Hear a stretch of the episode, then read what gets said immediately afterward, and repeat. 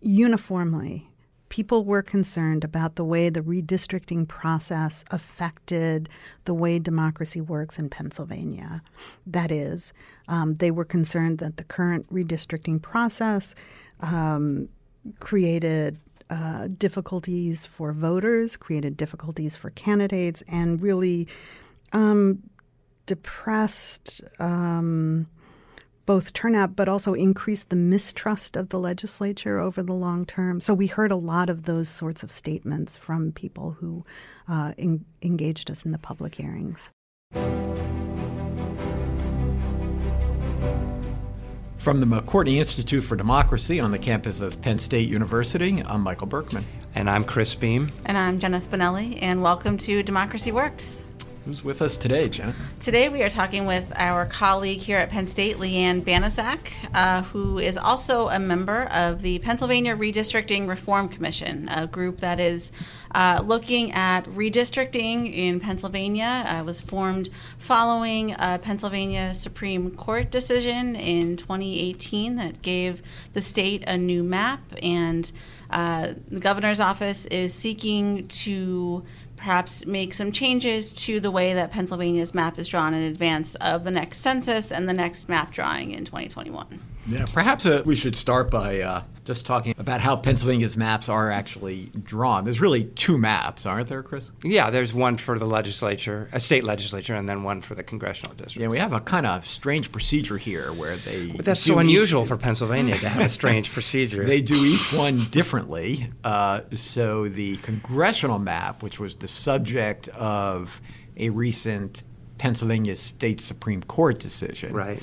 because of, of, suits brought by uh, private agencies right. saying that the, the ex- extant map was unconstitutional in terms of the state constitution. Right, and too partisan. And then the uh, the state legislative map is drawn through a commission of basically partisan members. Well, and there's one non uh, nonpartisan one, right? That's but other than that, it's uh, leaders of the legislature and Supreme Court judges, and this is why the uh, well, the Supreme Court gets to pick people for it mm-hmm, too, and this mm-hmm. is why the uh, election of some Democrats in a recent state Supreme Court election was so important.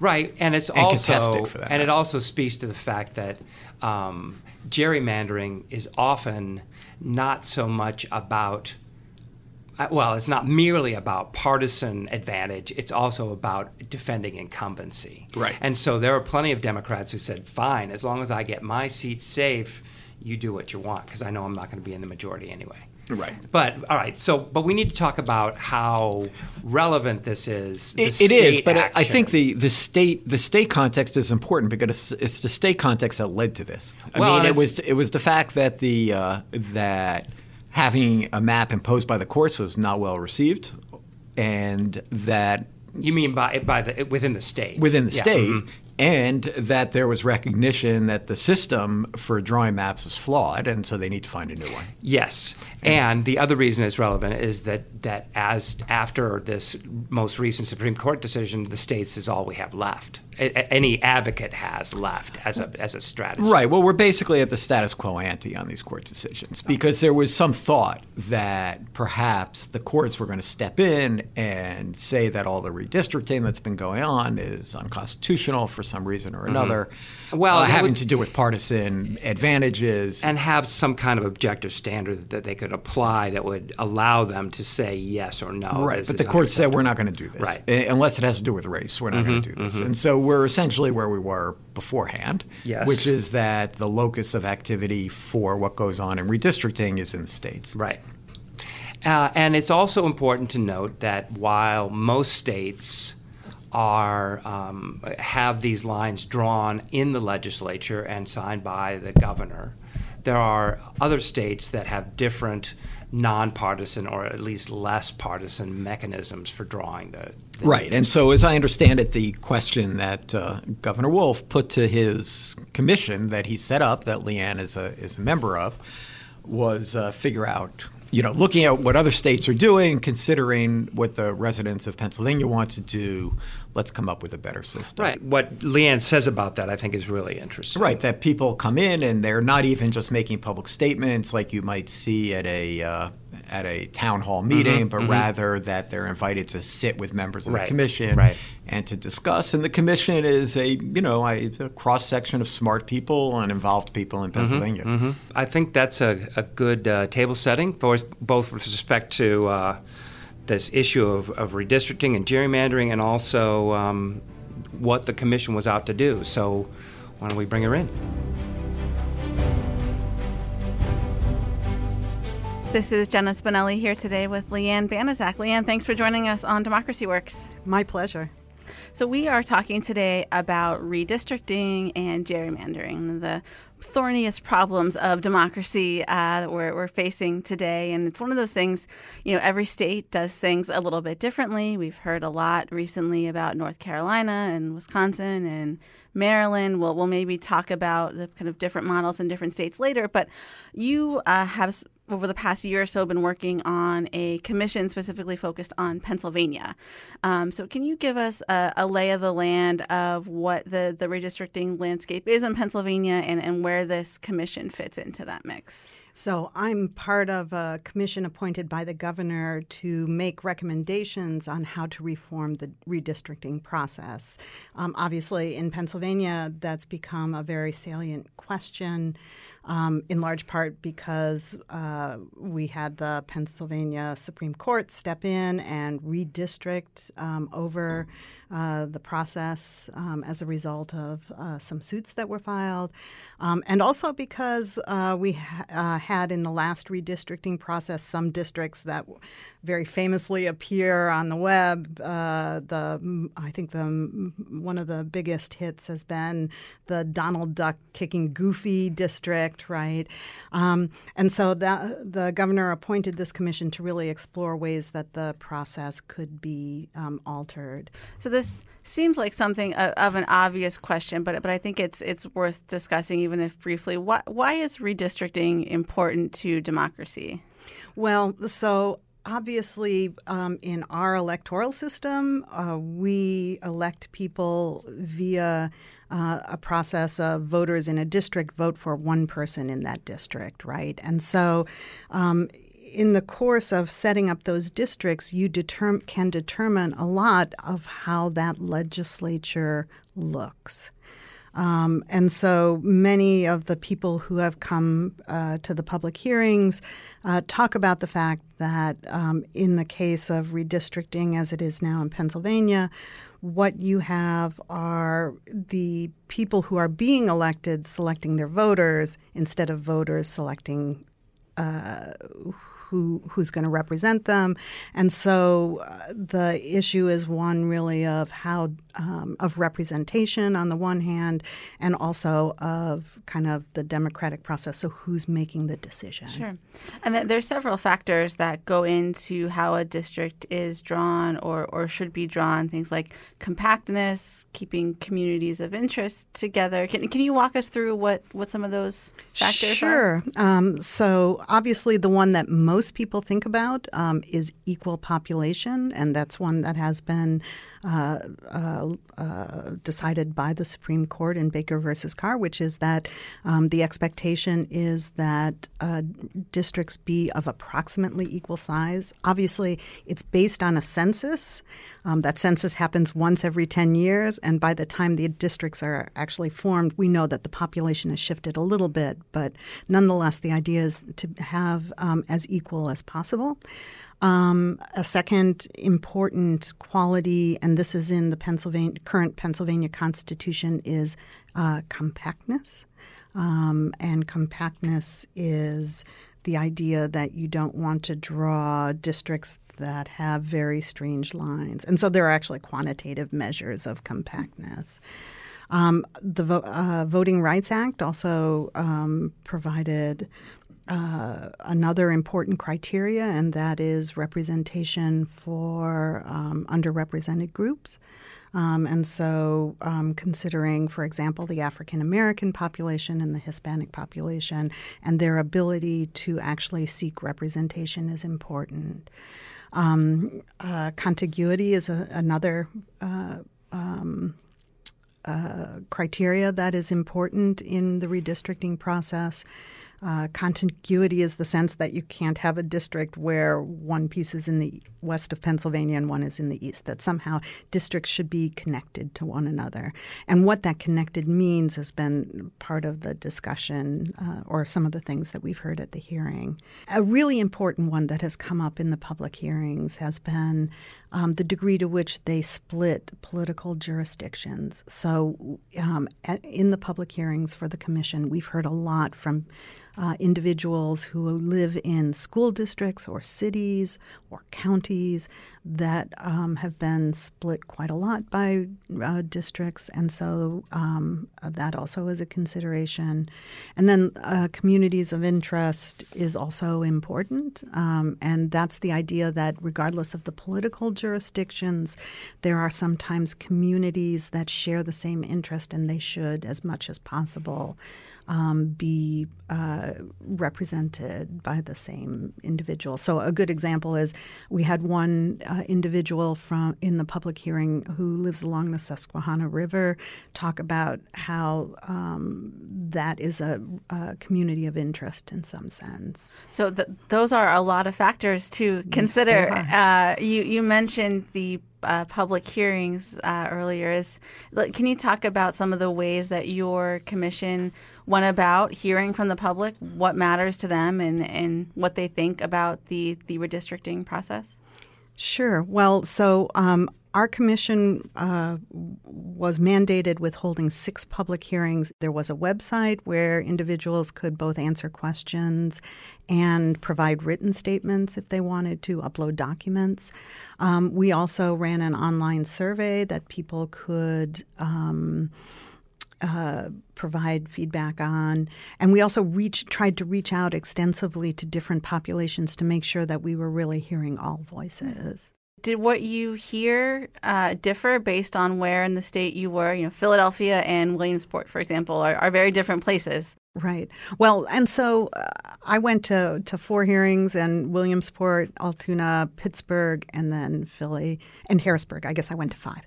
Um, and yes, there was were some differences, but there was also a lot of agreement across the state in terms of what people were concerned about um, as they were talking to us. So we would bring them up in small groups. We didn't. Most public hear, many public hearings are people just read statements, but we actually asked people just to come sit at the at the table with us and talk and let us ask them questions. And so it was a little more conversational than the usual kind of public statement. Um, uniformly, people were concerned about the way the redistricting process affected the way democracy works in Pennsylvania. That is, um, they were concerned that the current redistricting process um, created uh, difficulties for voters, created difficulties for candidates, and really um, depressed um, both turnout but also increased the mistrust of the legislature over the long term. So we heard a lot of those sorts of statements from people who uh, in, engaged us in the public hearings. So they, they felt that because they had heard that the state had been gerrymandered, they, that led to increased distrust in, in the, the legislature? Um, I think the increased mistrust, it was um, of the electoral process mm. more than specifically at the legislature. I think people have a connection with their personal legislator. And so I don't think that it's necessarily I mistrust the person who's elected in my district. But I think um, many people talked about the fact that because of a lack of transparency, um, because of a process that really didn't include citizens' voices, and because of a process that seemed to draw districts that didn't kind of follow basic principles that they believed were kind of fundamental, um, that individuals um, talked about the system being rigged. A lot of them talked about incumbents uh, determining their own reelection process. So you heard a lot of mistrust of incumbents, particularly. Although I think if you had we had pressed those people more and more, many of them have connections to their individual representative. But I think there was a sense that um, that uh, the incumbents were determining their own reelection, and that that was not democratic, or a word we heard a lot was fair. Um, um, as so I think all of that kind of led to an increased mistrust or distrust of the process. There are several states that, that do things very differently. Uh, I know places like, like Arizona and California are often pointed to as, as models for different ways that, that maps can be drawn. Can you um, tell us what what the, the processes there look like and, and whether you think something like that might be viable in Pennsylvania? I think to kind of give the general overview, first of all, most states do have their maps drawn by the uh, the General Assembly, but increasingly across the country and in multiple states, there are these. Um, uh, kind of push for a different sort of process. And I think the basis of that push is the idea that there should be some sort of commission separate from the legislature that um, determines the maps. Um, in many cases, um, when we talk about determining maps, there are different parts uh, parts in the process that a commission can play. One is that they can draw the maps and then they're approved by the legislature, um, and that's one process you do see um, at different in, in different states. Um, another is that uh, the independent, some sort of independent commission creates the entire process. In states like, Arizona and these places that have the independent commissions, do we see any evidence there that the that this approach produces a fair map than one drawn by the legislature? I think you do see people talking about uh, the process as being somewhat more fair, and and people really. Uh, and I should say this is just generally from having read media. There's I have no concrete evidence of that. That there seems to be more acceptance of the process, but I should say it's not universal. So there are people who will argue that the California process is also tainted by partisanship. Yeah, and I was actually going to, to ask about the kind of citizen jury model. So, in, in deliberative democracy circles, that's talked about as a way to bring more people into the process, take take partisanship out of it. Do you do you see opportunities to maybe bring a more deliberative approach to to the the redistricting process? I do. Uh, let's say I'm a hopeful person, and I do believe that you can bring more deliberation to the process. I also think with uh, the increased transparency that an independent commission can bring, um, that that also moderates the voices that are involved in the process. And so I think that's another aspect that is really important. That is, you can.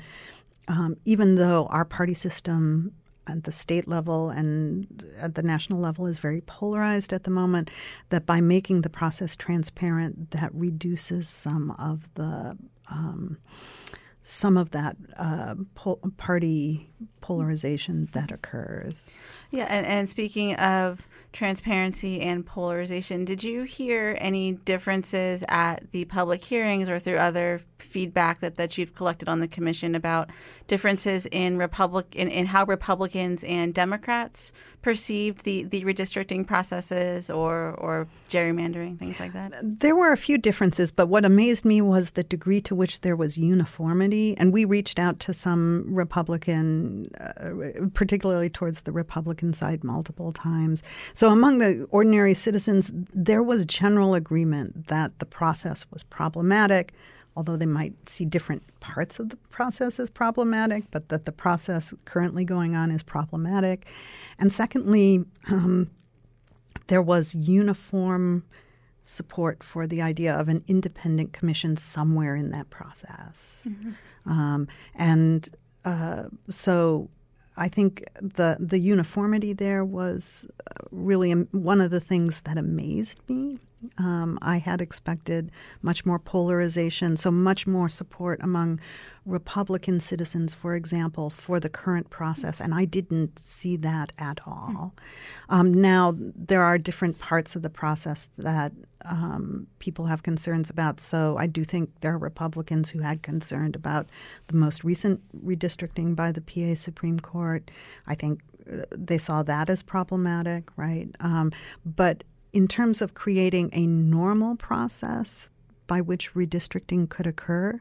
I think there was actually quite a lot of agreement that having an independent commission somewhere in that process would be good. Mm-hmm. How is the the degree to which natural sorting occurs? How does that impact redistricting and, and how the, the commission is approaching the issue? So I think among all parties, urban, rural, uh, Republican, Democrat, what you heard was a sense that you wanted a process that was fair, that represented the voices, um, that the kind of diversity of voices across the state of Pennsylvania.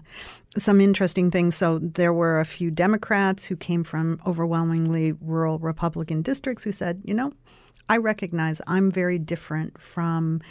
Uh, from the rest of my community, and that I you know, am not going to be represented, or at least my party is not going to be represented by um, whoever is elected in my district.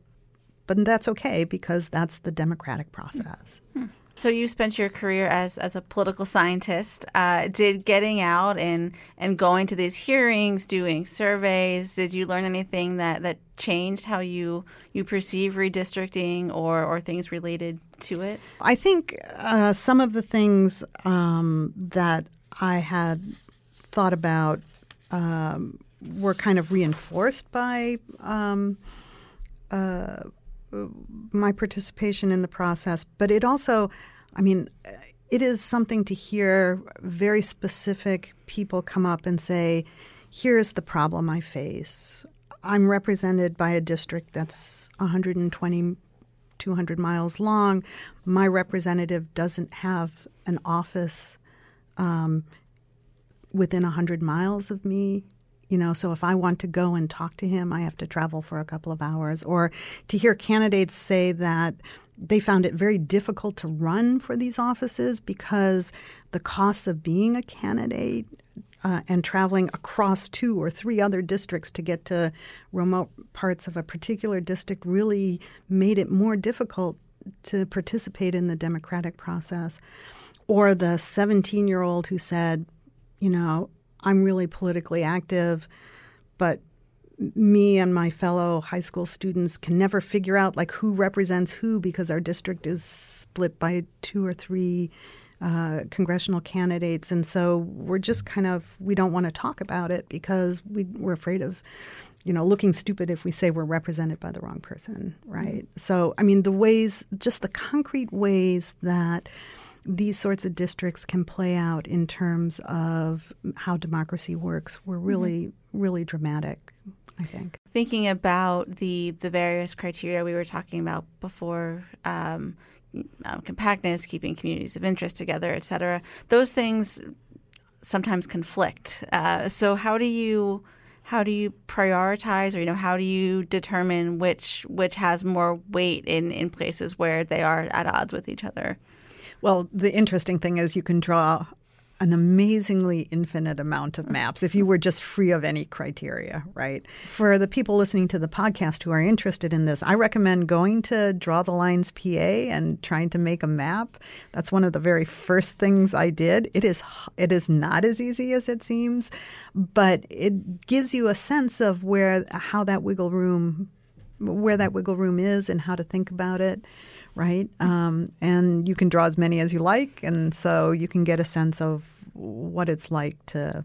Um, to try and use those types of criteria. Yeah, and it would be interesting to, to listeners out there to see how someone from within Pennsylvania draws the map versus someone from outside Pennsylvania. There's, right. There's, there's a different perspective there. Right. So going back to the uh, public hearings, you, you mentioned that they um, you you deliberately chose to have people come up and, and talk with you as opposed to reading a, a prepared statement. Can you just talk a little bit more about um, why you you went with that approach and, and, and how you think maybe the, the results differed as opposed to just having people read statements. So rather, we asked people to join us at the table and kind of urged them to talk just really briefly. And then uh, we asked a lot of questions. And the one positive thing about that, I think, was it was conversational. Um, it allowed us to explore some of the concerns that individuals had more deeply. Um, I do think some of the most interesting comments came when,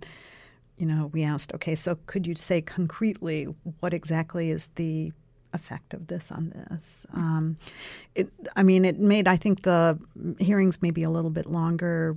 Um, in, in, that sense. But I, I think in terms of learning something, I think it really allowed us to engage in dialogue with people who were really interested, concerned about the process. Mm-hmm. Uh, is, is there is there an example that, that sticks out to you of, of someone who you, there was like a really good dialogue, or, or maybe you you found you learned a lot from in particular through the course of that questioning process?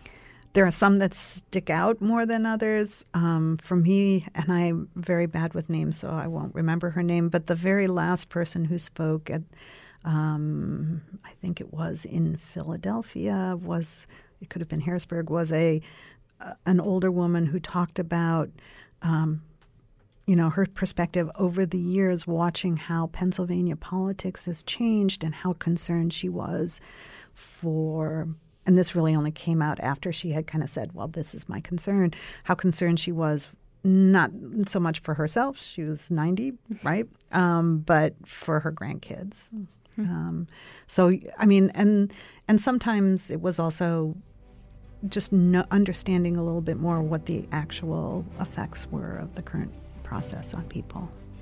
Lee Ann, thank you so much for joining us today. It was my pleasure.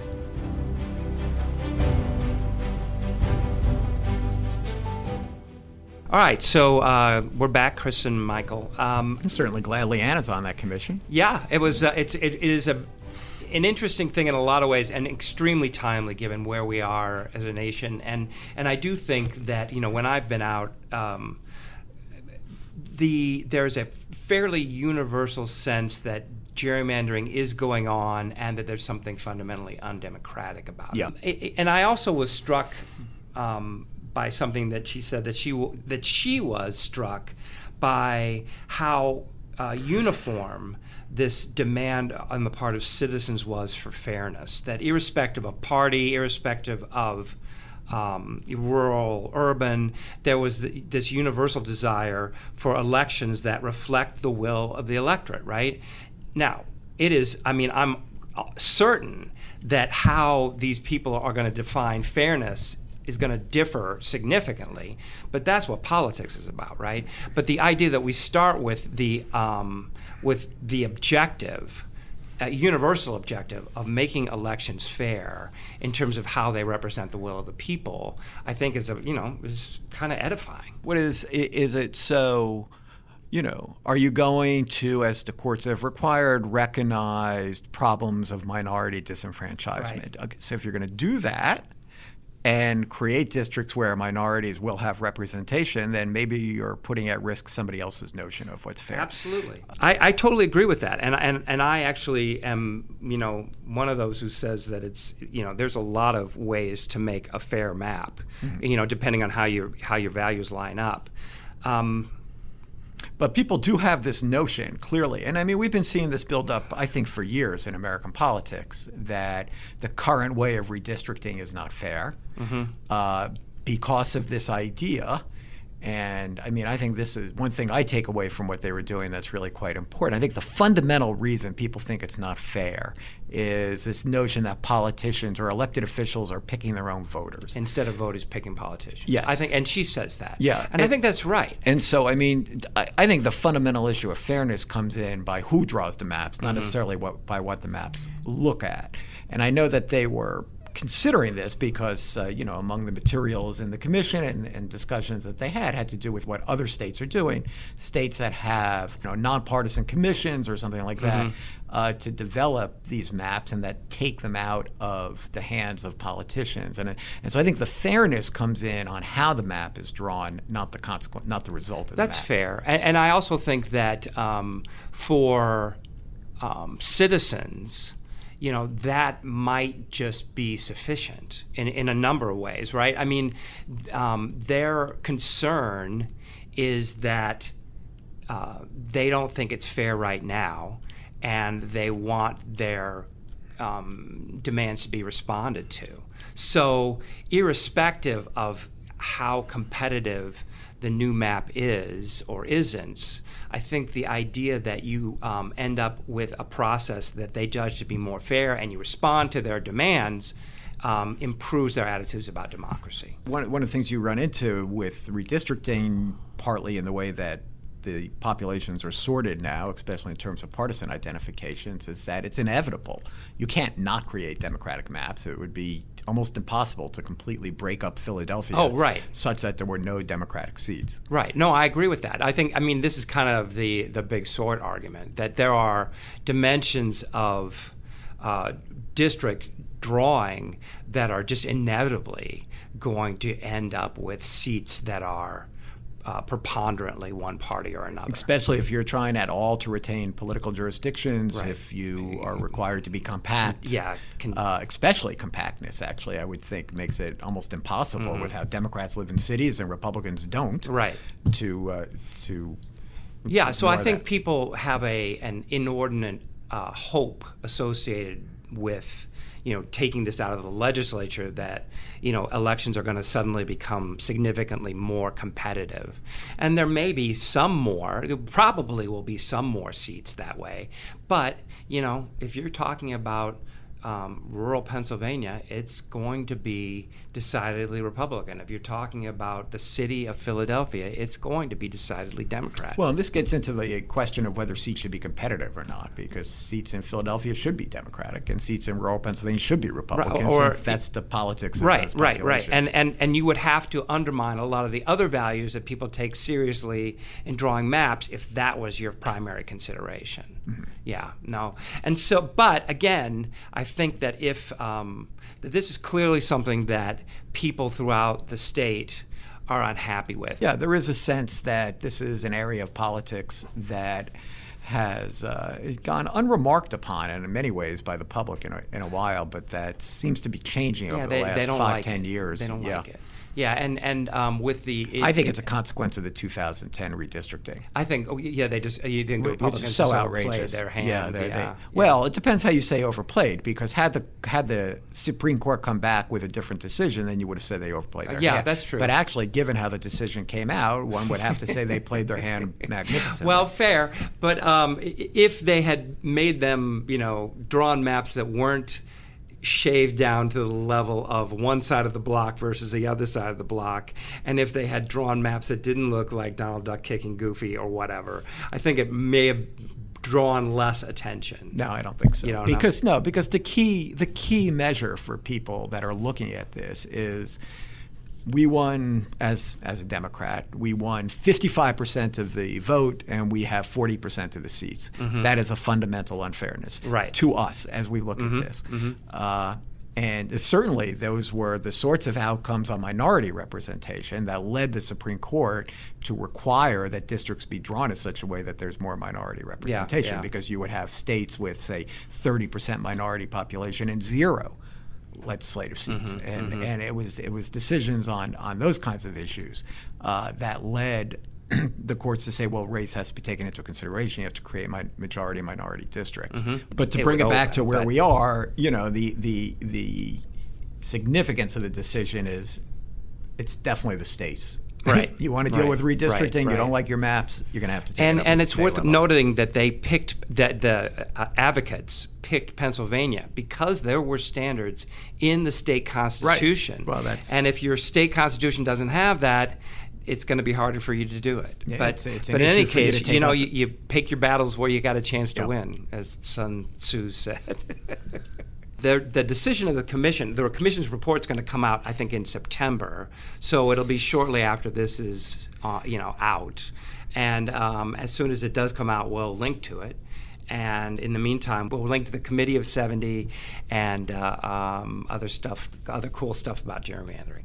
All right. All right. Sounds good. So, um, thanks to Lee Ann for giving up her time, and and that's true for all the commissioners, and uh, and it is kind of edifying to hear her. Uh, um, good report on the citizens who took part in it as uh, as citizens, Yeah, And- let's give it the uh, value that it deserves because you know there's a lot of complaint these days about elected officials, and so here's and about public hearings. and yes, and Right? you know, and here's a group of people that are determined to try to do the best thing for the state and have given up a lot of their time and are giving the public an opportunity to, to, to genuinely yeah, genuinely have input yeah, into to, an important to convey decision. their views as to, opposed to, to convey their views and to learn. Uh-huh. You know, because I think part of the roles of uh, commissions here is uh, we were talking a couple weeks ago. I don't know where this is in terms of the podcast schedule, but about this notion of uh, democratic pedagogy. And here's another example of Mm-hmm. where you know a commission like this can help to explain to people Right. why decisions made the way that and to made. model a certain kind of behavior, right? So, thanks to Lee Ann and to all the folks on the commission. Thank you to uh, all you all you for listening. I'm uh, Chris Beem, I'm Michael Berkman. and this has been Democracy Works.